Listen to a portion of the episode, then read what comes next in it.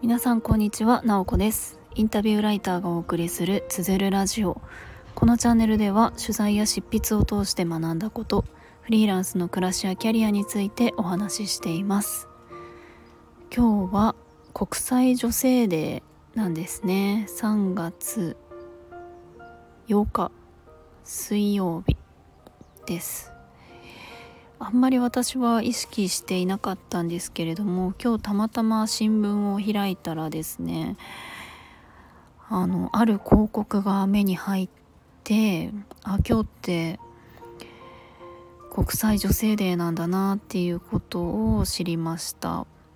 でその広告がですねあの頭痛薬の頭痛薬を出しているイブですね。ん出している頭痛薬のイブを出している、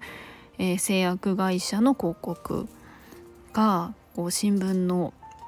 あの中の広告丸々1ページ使って載っておりました。でこの広告のコピーがですね「今日は休もう明日私が好きな私でいるために」というコピーでした。なんだかこれを見てすごく何て言うか今の時代を象徴しているなっていう感じがしてしまいました。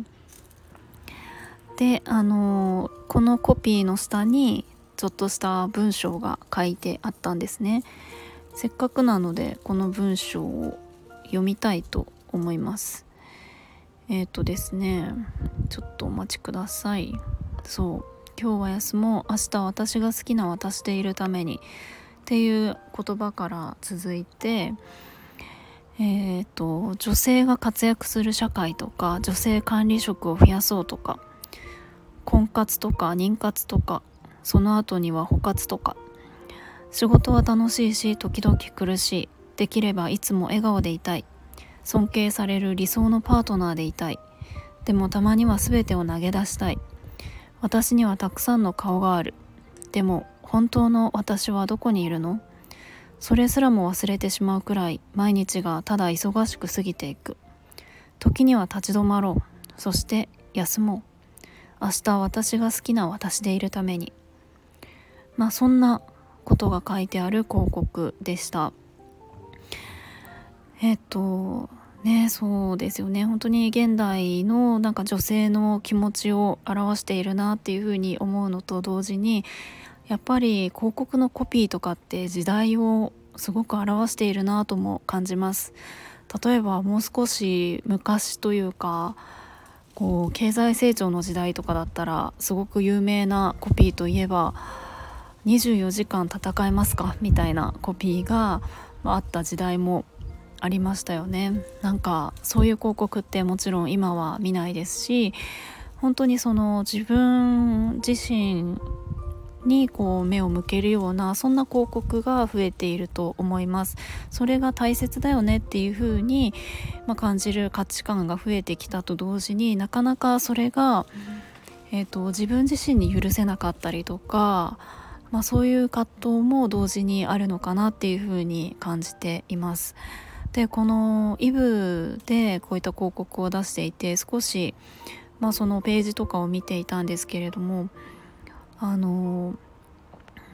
まあ今日は女性あの国際女性デーということで、まあ、女性を対象に取ったアンケートとかが載っていてあの、まあ、自分の都合じゃなくて周囲の都合を優先して行動しなくてはならないことが多いっていうふうに感じている女性が、まあ、このアンケートに答えた女性の中では75%っていう数字が出ていました。まああんまりこの数字どうですかね？多いって感じますか？少ないって感じますか？なんか私はあそれくらいだろうなっていう感じがしました。なかなかその自分ただただ休むっていうだけじゃなくてもう女性って自分の都合で休むっていうのがなかなか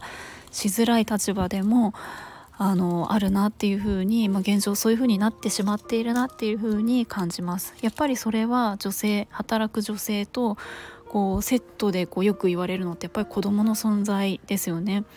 なんか私は今子供がいないのでそんなにその仕事をする中であの自分ではない誰かのこう都合を優先して何か決断するっていうのはすごく少ない、えー、状態ではあるんですね。ただあのかなり強烈に覚えていることが、まあ、20代前半の時にあの、まあ、私は教員をしてたんですけれども年上の女性教員が言っていた言葉っていうのがすごく印象に残っているんですね。で当時私は多分2 34歳ぐらいだったと思うんですけれども、まあ、結婚もしていなかったですしただただこう一生懸命働いていたっていう時にえーと、40代くらいかな。あの小学生のお子さんがいる女性の先生で本当にあの、まあ、パワフルな方だったんですけれどもその方が言っていたのは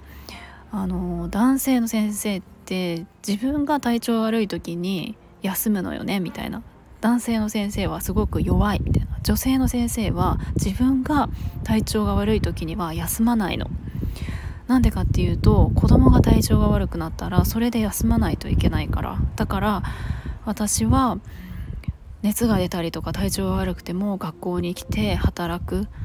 し自分の体調が悪いっていうくらいでなんか休んじゃいけないみたいなことを言っていたんですよね。まあこれは本当にあのいろんな受け取り方があると思うんですけれども、まあ、当時のあの20代の私はですね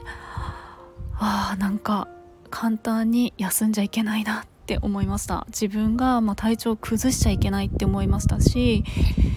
えっ、ー、とちょっとぐらい体調が悪くても体調不良で休むなんてことは言えないっていう風に思ったんですよね、まあ、今考えるとやっぱりその女性の先生も本当にそれくらいそう感じるくらい必死にあの働いていたし必死に生きていたし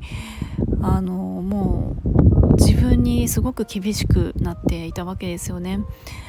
でも本当にそういうふうにやり続けるっていうのはなかなか苦しいことではあると思うんですよね。もう自分が何より苦しいですしこうなんかその大変さっていうのはこう周りにもなんか伝播するようなそんなものでもあると思うのでやっぱり自分自身が自分にこう優しくできるっていうのは本当にあの大切だなっていうふうに今は思います。でもそれって何て言うか一個人がそういうふうにしようって思うことも大事だけれどもなんか組織の中とか社会の中でそれができるようなそんな雰囲気があるっていうのが一番大切だなと思うんですよね。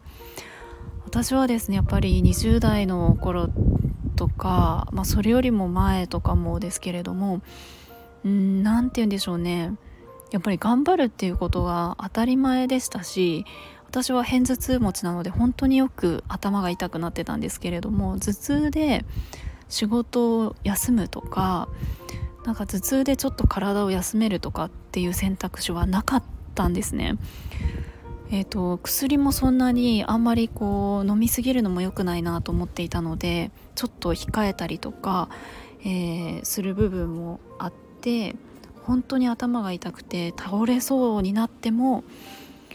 もうなんか気力で乗り切るみたいな感じの働き方をしていましためちゃめちゃ辛いですけどね。うんでもなんかそれって頑張ってる自覚もそんなにないんですよねもうそれしかないというか、まあ、ちょっとぐらい体調悪いくらいであの休むなんてすごく甘いなとか周りに迷惑だなとかってやっぱりもうそれがもう思い込んでいてそれしかできなかったなっていうふうに感じます。で、まあ、今は30代になって、まあ、あとはその会社員とか教員ではなくて今フリーランスになったっていうのもあってそんなに自分がこう休むことに対してその必ず誰かに何かお願いしなきゃいけないとかっていうのはあのかなり少ない働き方になってるんですね。もう教員なんかだったらもう一日休むなんていうことは大変なことだったたんですよね。もう自分のクラスもあるし授業も1日3コマ4コマ持っていてそこにま穴を開けてしまうみたいになると他の誰かの先生に、えーと、ホームルームをお願いして、えー、自習の時の監督をお願いしてっていうことをしないといけないしあの戻った後にお礼を言ってで授業も自分が休んだ分止まっているのでその分を後から補わないといけないっていうことが起こるのでもう休めないですよね。うん。まあでもなんか今はそういう感じではないので本当にあちょっとしんどいなとかなんとなくだるいなってなった時にあ今日午前中は休もうとかちょっと布団になって寝ようとかがえっと、本当にしやすくなったなっていうふうに思います。あでもそれで良かったというかそれが何て言うかうーんなんか生き生きるということというかなんか仕事するために生きてるわけではないですよね私たちって。なのでそれがやっとできるようになったなっていうふうに思います。でも同時に教員だったりとか会社員だったりとかそれこそ管理職だったりとかそういう立場であっても、まあ、これは女性に限らないかもしれないですけれどもやっぱりあの休むっていうことが